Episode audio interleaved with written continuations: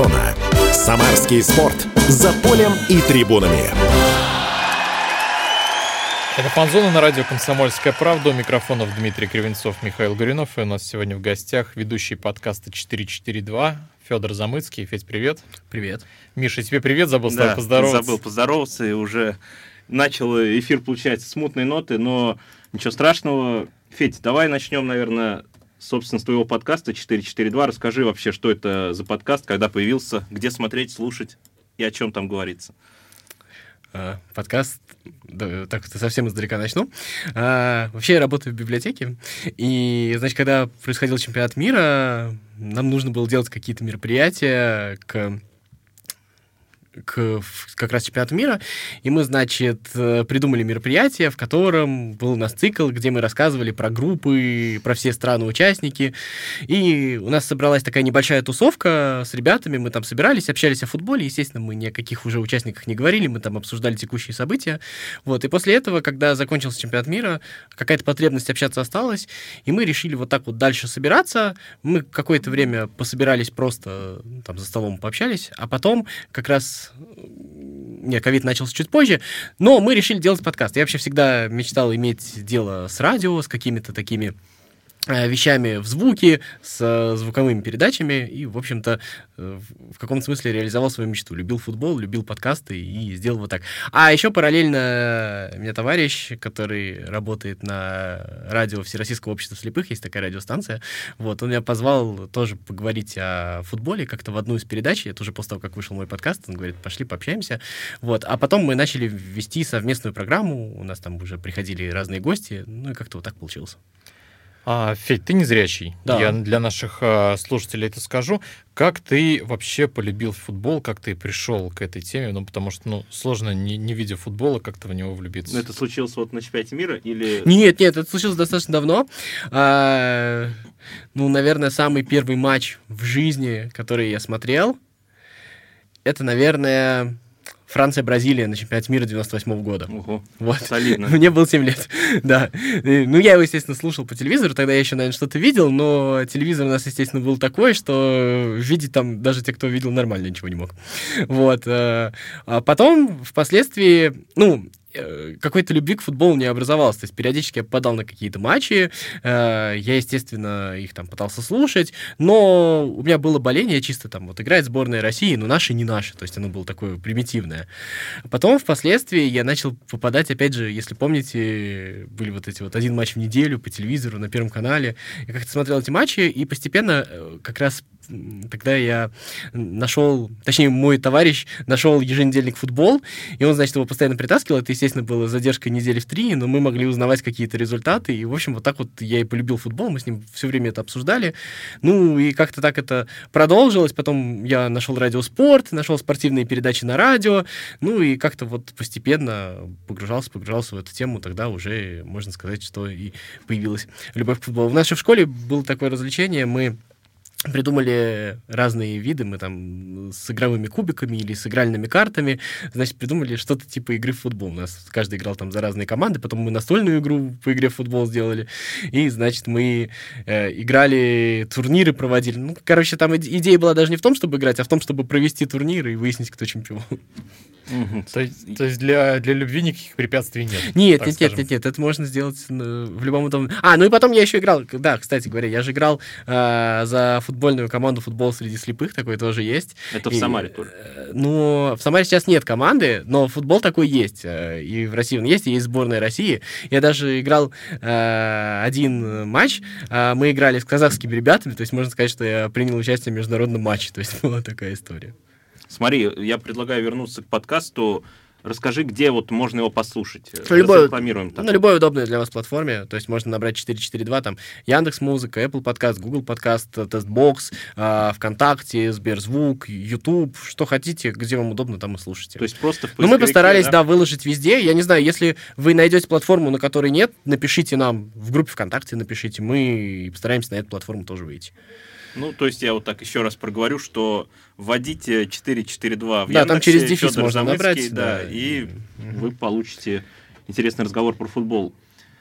Э, Федь, расскажи, как ты сейчас следишь за матчами? Это только радиотрансляция или как-то еще, может быть, звук по телевизору?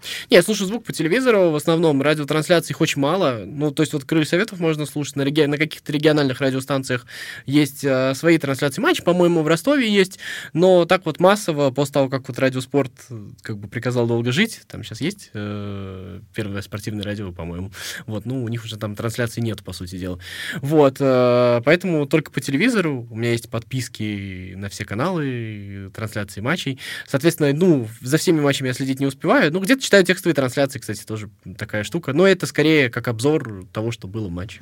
Ну, прямые трансляции-то они интереснее, конечно. Конечно, конечно. Со- ну, соответственно, у меня есть и не то чтобы требования, но есть комментаторы, которых ты уже судишь, которые как бы для тебя более подробно рассказывают. То есть не только А вот, вот скажи, какой самый топовый комментатор для тебя в этом плане? То есть вот самый-самый для тебя удобный? Ну, Юрий Альбертович Рознов был, на самом деле. Это, наверное, был самый такой понятный комментатор. Это было настолько подробно. А, но а, при всем при этом, а, вот недавно разгорелся такой комментаторский спор, э, если я не ошибаюсь, между Романом Наглучевым и Вадимом Лукомским. Они как раз спорили о том, что в футболе должно быть больше, типа подробностей, где вот ходит мяч, или каких-то э, побочных историй. Самое mm-hmm. удивительное, что я их слушал, и я понимаю, что, наверное, э, я согласен чуть больше, наверное, с позиции Нагучева, потому что мне самому было бы не очень интересно, если бы мне весь матч рассказывали, где ходит матч. А, кстати говоря, еще про комментаторов. Э, очень круто комментирует э, именно с точки зрения, ну, мы это называем тифло-комментарием, это специальные комментарии для слепых на стадионе сейчас есть. А, если вы знаете, на Матч ТВ комментирует единоборство Роман Мазуров. Вот, и он еще является тифло-комментатором на стадионе ЦСКА. И вот он очень круто делает, он у нас на радио ВОЗ когда-то делал тифло-комментарии, mm-hmm. когда у нас, они у нас еще были, и у него действительно это очень круто получается. То есть у него и он и подробности матча, так скажем, не теряет, и при всем при этом он еще и успевает какую-нибудь веселую историю с причинкой рассказать. А в Самаре, на Самар Солидарности арене есть э, тифло-комментаторы или вот вообще ты в родном городе сталкивался с этим? Не, я, конечно, был э, на Самар-арене, и нас э, звали, приглашали, и мы тестировали. А, тифлокомментарии есть. Единственная проблема самарских тифлокомментариев, ну, во-первых, они делаются, соответственно, должно быть не менее 10 человек на стадионе, а во-вторых, это должна быть организованная группа, потому что, ну, есть такое техническое ограничение, что а, ну, как бы наше самарское оборудование пока не позволяет большего, то есть ты должен находиться примерно там в несколько десятков метров от комментатора. Дальше у тебя вот этот приемчик, как это вообще происходит? То есть сидит э, комментатор, он э, говорит специальное устройство, а тебе дают приемчик с наушником, можешь свои наушники слушать, и ты там вот как бы сидишь на трибуне и слушаешь его. Ну, вот пока вот в Самаре, к сожалению, нет возможности того, чтобы сесть на любом месте на стадионе, но я надеюсь, то, что скоро доделают, и это будет. То есть такое было только на нескольких матчах, да? Нет, э, в принципе, это и сейчас сделают, просто, ну, как бы они рассуждают обсуждают то, что понятно, что ради тебя одного никто не будет комментировать. Но если вас придет условно 10 человек, такое бывает, они сделают тифлокомментарии, технически такая возможность есть. Просто у нее есть вот такие вот ограничения. Ну, здесь выход э, идти с друзьями, да, наверное, ты так тоже пользовался. Да? А, ну, идти с друзьями, опять же, это интересная история. С одной стороны, да, ну, то есть тебе нужно найти 10 слепых друзей. Не, я имею в виду, 13 если друзей ты Оушена. вдвоем с другом, да, и он но... тебе рассказывает, что происходит. Да, если ты, соответственно, есть проблема, если ты захотел там пойти с женой, с ребенком, соответственно, им не нужны тифлокомментарии, а ты либо с ними отдельно должен сидеть, либо остаться без тифлокомментариев. Ну, вот как-то так. Но э, клуб открыт, клуб старается решить все эти проблемы, поэтому мне кажется, что в целом, я думаю, что скоро это наладится тоже. Ну, тоже верим. Я, кстати, вот сейчас эту мысль доведу до конца, то, что пришел с другом, друг будет комментировать весь тебе матч, но я думаю, что ему, а, наверное, так, тоже будет некомфортно. Такое тоже бывает, но это на самом деле, как, как ни крути, это все равно навык. То есть э, друг, э, ну, допустим, не у всех есть друзья, которые тебе фамилии всех футболистов знают, а я, на самом деле, достаточно вредный, мне нужно, чтобы рассказывали не только про нашу команду, но и про команду соперников, и, в общем-то, вот все вот так и с фамилиями желательно. А когда тебе говорят, вот этот вот побежал вот, вот туда... Это, на самом деле, немножко так... Ну, понятно, что ты можешь там догадаться, додумать. Вот, можно, предлагали мне там разные идеи, типа там включать э, трансляцию там из приложения, ну, какой-нибудь там телеканал включать на телефоне, или включать радиостанцию, но очень большая задержка. Ну, то есть, вот мы мерили, ну, получается очень большая задержка, и получается все там празднуют или свистят разочарованно, а ты только через 15-20 секунд узнаешь, что это такое. Да, это, это так себе. Ты показывал, что время у нас заканчивается. А, я показал, что у нас две минуты остается, то есть, ну, один вопрос мы еще успеем. Минута остается, вот мне Ну, подсказывают. кстати, тогда, чтобы еще более закрепить про тифлокомментарий, это, наверное, напоминает, да, знаешь, в музей, когда группы ходят, э, Да, это очень похоже, но на самом деле классическая радиотрансляция, вот то, что э, делает а, Андрей Миронов на матче Крылья Советов, это классический тифлокомментарий. То есть любая радиотрансляция — это по умолчанию тифлокомментарий. Ну, Мы знаем, что Андрей... Андрей, Андрей Миронов прекрасный топ, комментатор, да, да. никто в этом не сомневался. Кстати, слушайте в подкасте «Голоса крыльев», про который ты нам еще расскажешь, наверное, уже в следующем выпуске.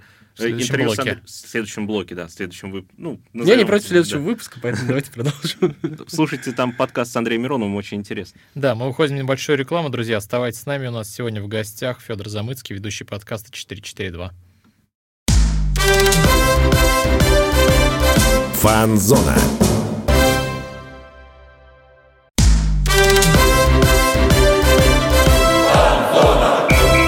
Фанзона. Самарский спорт. За полем и трибунами.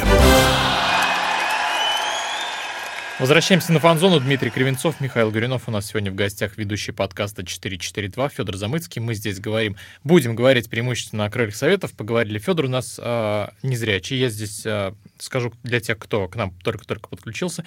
И поэтому Федя смотрит э, футбол немножко другим взглядом, так скажем. Очень, кстати, интересно для меня. Я подметил для себя несколько любопытных моментов.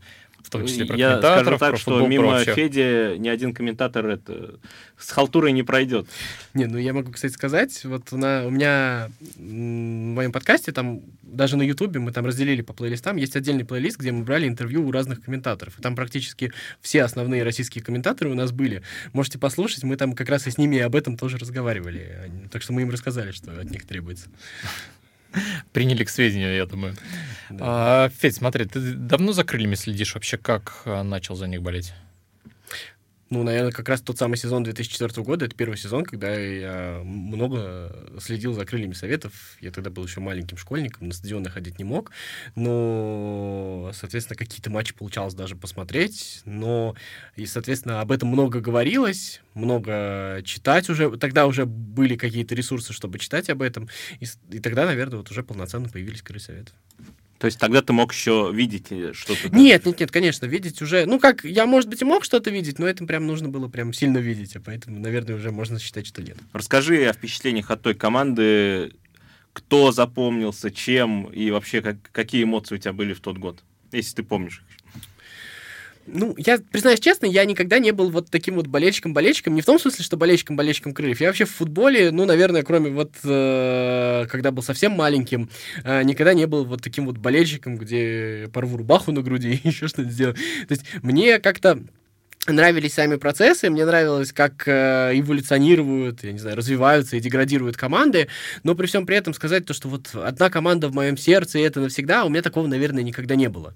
Вот, поэтому а, это, безусловно, было круто, это, безусловно, была радость э, за команду из своего города, но вот э, что, что это были там самые счастливые моменты в моей жизни, наверное, тогда я еще полноценно не осознавал, что это такое, как раз я не очень, может быть, тогда еще сильно следил за футболом, поэтому я и э, величие этого момента, наверное, до конца не осознал. Но э, это была симпатичная команда э, с, ну, на мой взгляд, с абсолютно топовым там Андреем Корякой, который э, показывал очень крутой на тот момент футбол, то есть э, и э, наверное, он и был любимым футболистом, если ты про это спрашивал. Ну, если бы меня кто-нибудь спросил, я бы еще соуза добавил, но Коряка, конечно, вне конкуренции. Я даже себе покупал его Кто-то футбол. меня спрашивал, я его назвал Тихонова, ну да ладно, меня никто не спрашивает. Это- Тихонов это слишком, э, я не знаю, как это назвать. Тихонов же, попозже Слишком был. попсово. Нет, он Нет, они были в том 2004 составе, в том составе, да. Но А. он не блистал так, как Коряк. тут- тут же. Ну, нет, конечно, нет. Но мы же спрашиваем про Не, любимых вообще, если вот э, по итогам вот той эпохи, большой достаточно эпохи, да, как раз вот нулевых, э, со временем, то есть у те- у тебя все время были одни кумиры, одних футболистов э, ты любил, ну, естественно, детским взглядом ты любил самых ярких, то есть такое глори хантерство, наверное, было немножечко, ну, типа, кто самый яркий футболист, того я больше всех люблю, да, вот. А то по итогу, наверное, того этого, мой любимый футболист, конечно, Руслан Джинжал. А, это... Вот это неожиданно. Неожиданно.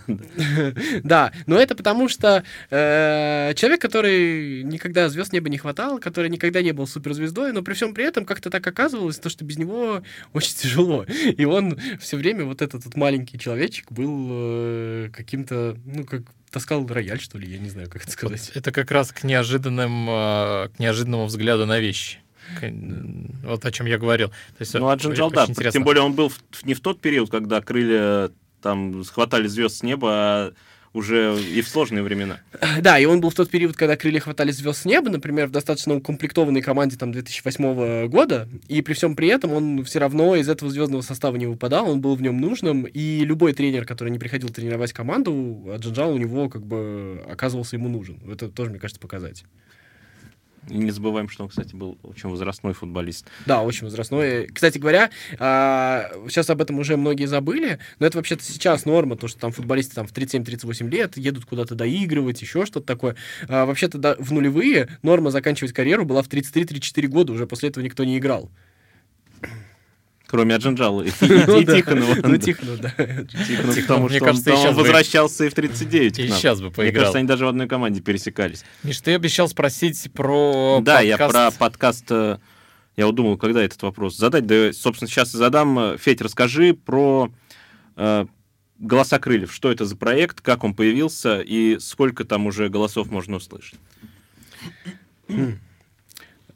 Так, «Голоса крыльев», значит, проект появился... Я попал в один проект РФС, он называется «Путь футбола», можете погуглить, я о нем подробно рассказывать не буду.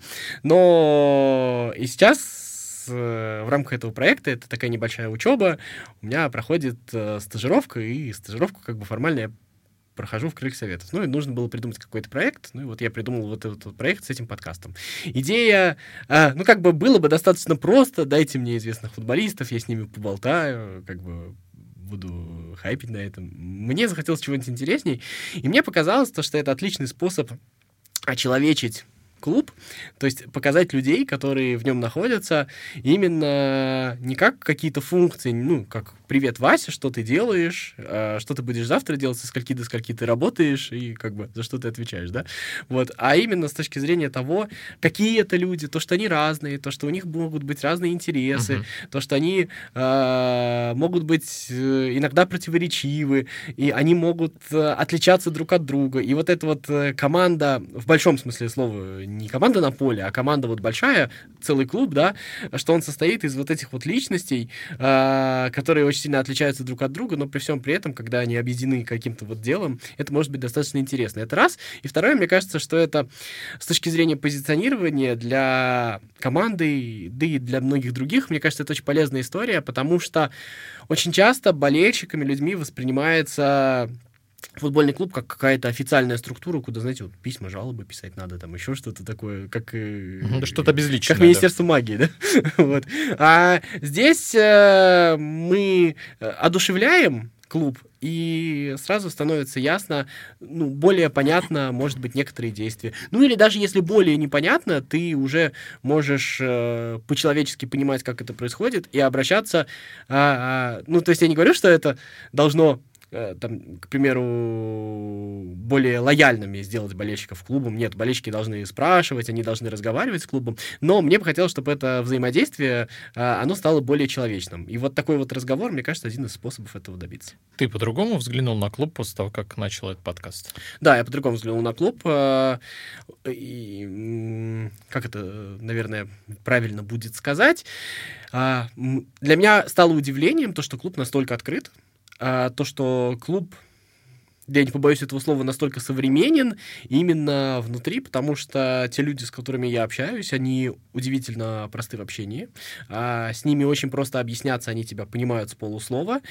И это не что-то вот такое костное, старое, советское, я не знаю, где, который у нас часто встречается, а это прекрасные, часто молодые ребята, которые очень быстро отвечают на все твои запросы и которые реально э, участвуют в этом процессе. Так что я доволен. Ну, кроме вот подкаста «Голоса крыльев», мы 11 числа на матче с Уралом проводили э, матч-дей. Он был посвящен как раз э, Дню слепых. Там он... И это было круто сделано. Мы мы очень круто там, набра... я набросал какие-то идеи, какие-то поддержали, какие-то нет, но это было все так очень круто. И проводили как раз вот проект «Открытая лаборатория», я там читал небольшую лекцию в музее клуба. И, а, ну, то есть, любой запрос, во-первых, решается, но он решается не потому, что а, как бы его кто-то сказал решать твои вопросы, а потому что людям реально это интересно, и они, о, ты прикольный, ты, с тобой интересно, давай вместе это делать. И это очень круто. Я сделал тут небольшую ремарку. Там в клубе есть люди, которые и советской закалки, и не такие молодые, но все равно душой они молодые, и все равно, мне кажется, очень а, ну, очень легко с крыльями работать. Я под словом «молодые», я не подразумеваю возраст, я под словом, я, наверное, поменяю давай слово, я скажу слово «современные». То есть uh-huh. э, под словом «современные» я подразумеваю то, что люди понимают э, специфику современного мира, как в нем нужно общаться и как реагировать на какие-то современные запросы, да.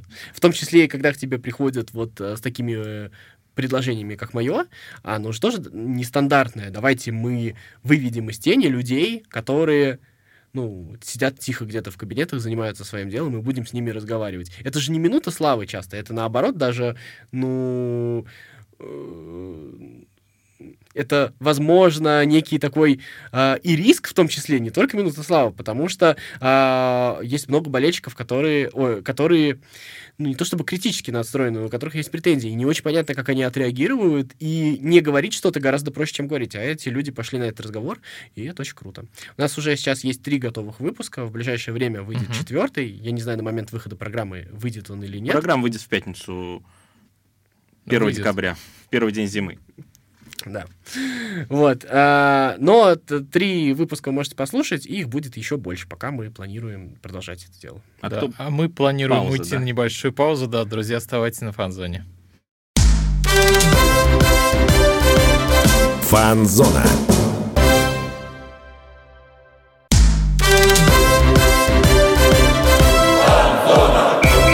Фан-зона. Самарский спорт. За полем и трибунами. Возвращаемся на фан-зону. Дмитрий Кривенцов, Михаил Горюнов. У нас сегодня в гостях ведущий подкаста 442 Федор Замыцкий. Мы здесь сегодня должны поговорить про крылья Мы, собственно, этим, этим и занимаемся. Мы займемся этим и занимаемся тоже. А сейчас я предлагаю про «Голоса крыльев». Это проект э, в рамках э, подкаста 442, который Федор ведет. Э, закончить разговор э, таким вопросом. Федь, э, ты сказал, три у вас уже готово. А четвертого гостя уже можно назвать или пока это интриг? А, да нет, интриги нет. Это Данил Урмонов, режиссер КСТВ. Ну вот, э, собственно, интересно будет послушать. И... Но пока дата выхода это еще неизвестная точно. Ну, пока нет. Теперь, я думаю, самое время да, перейти к крыльям. Перейдем к актуальным новостям. Крылья Локомотив 3-3, зрелищный матч. У меня только один вопрос. А что вообще это было? У тебя есть объяснение, Федь? Ну, это был хороший матч Локомотива до 90 минуты. Ну, то есть это был матч Локомотива лучше, чем был матч Локомотива в первом круге с крыльями, где крылья 100%, да. в одну калитку переиграли Локомотив и сыграли в ничью. Вот в этом матче такого сказать нельзя. И второй тайм, ну, давайте скажем честно, до 90 минут э, я не помню моментов крыльев. Я не знаю, помните вы их? Но они были особо. Под, подходы. Ну, были подходы, но... это не было моментами, там держали мяч, что-то пытались. Вот. Второй вопрос, ну, если бы не случилось вот этого камбэка, ну, можно было бы поспрашивать, потому что, на самом деле, мы видим очень большое количество одинаковых, э, я не скажу ошибок, я, наверное, не очень могу об этом говорить, но э, как, как, как-то очень много мы видим похожих голов, я не знаю, может быть, это специфика атакующего футбола, который у нас есть, но э, если вот не брать результат, и если вот взять вот этот вот отрезок, а у меня еще пропал интернет на 98-й минуте, я пенальти не видел, не слышал, не видел, вот, а, то на самом деле это не очень хороший матч Крыльев Советов, а, особенно второй тайм. По пенальти, кстати, были вопросы, но, как я понимаю, даже не столько по игре рукой. И, а Там по добавленному по времени, времени да. но мне кажется, что по добавленному времени уже столько было разговоров, что уже всем понятно, что 102 минута в современном футболе это нормально, мы это видим в Англии, мы это видим в России, мы это видим в других лигах, поэтому мне кажется, что все эти разговоры никуда не приведут. Да, там основная претензия была в том, что добавил 6 минут арбитр, а рукой сыграл на седьмой минуте или, по-моему, уже... Но при этом да, там, там валялись был... минуты две. Во-первых, валялись, да. во-вторых, там был гол, а гол автоматически накидывает выкидывает время, и я не помню, замены, замен, по-моему, после 90 минуты не было. Ну, то есть там по-любому он должен был добавить, и поэтому я не понял, в чем там претензия, мне кажется, это Ну, разговор. да, а когда рассматривают Локомотива, да, пенальти, уже нельзя свистнуть, то есть э, э, судья смотрит вар, и тут, извините, вы не сможете это досмотреть, финальный свисток. А было же в чемпионате Голландии в чемпионате Германии два эпизода. Э, Один в прошлом году, один, если я не ошибаюсь, в этом. Сейчас не вспомню соперников. Но история была в том, что уже состоялся финальный свисток, и при всем при этом был просмотр вал, и вернули, и дали добить пенальти. И там был спор, ну как бы уже был свисток, заиграли. Но при всем при этом вот так случилось. Галактионов жаловался на судейство с матом. Я не знаю, слышал ты это интервью или нет. Как вообще относишься к такому насколько это уместно? Мне не очень нравится, как матерится Галактионов, если честно.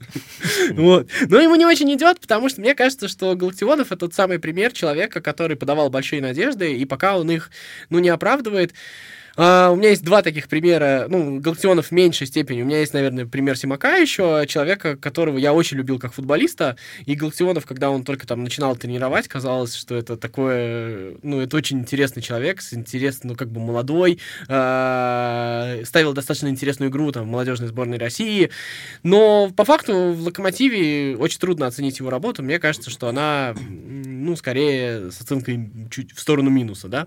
Вот. А, и когда он начинает материться, но мы видели не такого Галактионова, это выглядит немножечко нелепо, и мне кажется, что это попытка какая-то, не очень красивая попытка свалить э, свои проблемы на других. Вот что с людьми российский футбол делает. Да, я тоже думал, Гал- Галактионов это человек, который просто не знает матерных слов. Но тут я удивился, Ну, конечно. Как этому. оказалось, да. Ну, тем не менее. Федь, что скажешь по Писарскому? По-моему, три матча подряд он забивает. Да, Каждый раз, когда на стадионе выходит Писарский, значит, вокруг все время звучат крики «Что ты делаешь?» Ну, там, естественно... Это обращение к Осенькину? Нет, или- это к Писарскому. Его, естественно, там его обзывают словами всякими. Но это удивительный такой феномен. Помните Кевина Куранью, а, помните Марио Гомеса, такие были футболисты, которые все время что-то творили не Мгм. то, но забивали какое-то очень большое количество голов. Вот мне кажется, Писарский это такая вот наша версия вот такого типа футболистов. В которые- хорошей компании он находится.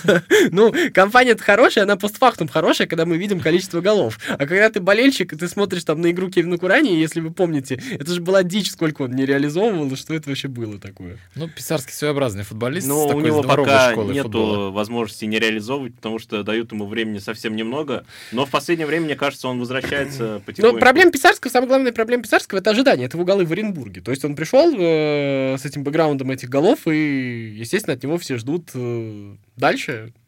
А и там еще была травма, ну и, в общем-то, как-то так получилось, то, что... То есть, э, если бы он не пришел с, из Оренбурга с тем количеством голов, которые он забил в Оренбурге, сколько там их было, я не помню. 15, Да, допустим. 15, наверное, да. По-моему, 14, ну да ладно. Вот. И никаких бы вопросов сейчас не было бы к Писарскому. Был бы просто очередной футболист, который выходит на замену и иногда что-то делает. Писарский это вообще э, банально, но игрок с чистого листа в Оренбурге-то был сечевой. Такой баянчик э, под нашу передачу. Как, э, по-твоему, Федь, сложатся матчи с Сочи с Спартаком? Чего ждешь вообще от них? Вот эти декабрьские матчи, они всегда сложные, их тяжело предсказывать, потому что, ну, честно, не очень понятно, в каком э, состоянии команда, команды вообще в целом. Вот.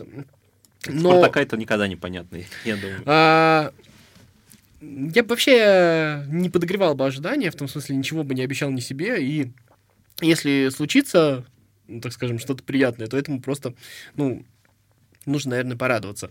Вот, э, мне кажется, что все-таки есть, ну, некая усталость, что ли, какая-то, потому что э, вот даже усталость, наверное, не физическая, а эмоциональная. Все-таки тот футбол, в который играют крылья, он очень эмоционально затратен. То есть там нужно получать удовольствие. Получится ли получать удовольствие уже в декабре, когда уже болят мышцы и еще что-то? Для меня, если честно, ну, некий вопрос. Хотя очень хочется. То есть ты думаешь, что тут э, результат зависит во многом от эмоционального да, состояния тоже? Ну да, безусловно. Команда умеет забивать голы, это самое главное. Она, правда, их и пропускать умеет. вот. Но... Куражная команда, что Да. ничего не скажешь. Куражно. Вот. Но при всем при этом, мне кажется, что э, ну, есть какая-то все-таки. Не знаю, согласитесь, нет, но есть некая такая натужность, что ли, вот именно в эмоциональном смысле. Есть ощущение, что вот нужно захотеть, а захотеть не получается. И вот такое ощущение пока создается. Ну, Ну да, и всё-таки местами проблескивают где-то. Выездные, выездные матчи пока у нас похуже складываются. Ну, я лично еще переживаю за то, что Спартак будет все-таки немного разогрет э, предыдущим матчем в Самаре, который закончился 4-0 для них. А Спартак непредсказуемая команда. Мне кажется, что... А, не, мне вообще нравится тренер Абаскаль, и мне кажется, он а, достаточно интересным тренером. И уж все вот эти вот призывы, то, что его надо куда-то деть, они абсолютно нечестные, потому что он а, а, один из самых живых тренеров в нашем чемпионате. Вот. Но дело в том, что Спартак, он сегодня такой, завтра такой, поз, э, позавтра такой. Но, безусловно, в этом матче фаворит Спартак. Наверное, это стоит признать. Как тебе вообще крылья в этом сезоне? Как ты думаешь, сможет ли команда зацепиться за что-то высокое? Ну, что считать высоким, я буду считать любое место от шестого и выше очень большим успехом для крыльев. Мы сможем от шестого и выше закрепиться, как думаешь? Это зависит от многих факторов. Прошлая весна была, так скажем, сложная, если вы помните. И мне кажется, что а, ведь э, это всегда проблема Э, эмоциональных таких команд, куражных, в том, что э, вторая часть сезона появляется больше команд, которым что-то надо. Понятно, что там проснутся московские команды, понятно, что они там немножечко, ну, чаще всего они прибавляют, и на фоне этого нужно будет показывать себя, и это зависит от того, там, какими будут первые несколько матчей. То есть, условно, если у тебя э, случится там парочка неудач, дальше уже может там по накатанной пойти. А, заметьте, э, это практически всегда у крыльев, когда случаются такие победы, как над Спартаком, дальше уже, ну, тяжело дается все со скрипом, потому что ты радостный, у тебя случился праздник, ты вообще герой, а дальше тебе нужно ехать в Нижний и играть с Нижним, и работу делать, просто работу. И вот здесь уже возникают проблемки. Да, с Нижним Или было, просыпаться конечно, в час дня и ехать на ну, Нижний еще... Сахмату. Да, Нижний вообще не очень удобная команда для крыльев, э, и мне кажется, что а, вот здесь а, больше важно не 3-3 с Локомотивом и 4-0 со Спартаком, а все-таки почаще бы обыгрывать Нижний и Ахмат. Резонно, резонно. Справедливо. Как думаешь? Ну, это банально, но да. Как думаешь, сохранят крылья вот свой боевой Прописка в состав? премьер-лиге? В премьер-лиге, я думаю, надеюсь, что да, там сколько осталось. Пока- как у меня товарищ сказал, э, как у меня товарищ сказал, вот после победы со Спартаком все там радуются, уже чуть ли там не за чемпионство борются, вот эти вот все крики. Ну, у нас есть такое немножечко, да. А у меня товарищ сказал, для меня это только значит, что осталось 15 очков, чтобы не вылететь. Сейчас их уже где-то 5, по- по-моему. А- Отец мне точно так же говорит, это очень мудрый человек, он видел много сезонов Крыльев Советов, и он знает, о чем говорит. Вот, а у нас, к сожалению, подходит время к концу. Вот так вот. Да, Миш, вот так. Очень интересный разговор был. В гостях у нас сегодня был ведущий подкаста 442 Федор Замыцкий. Федь, спасибо тебе большое, что пришел. Спасибо вам, что позвали. Всем, Всем пока. пока. Фанзона.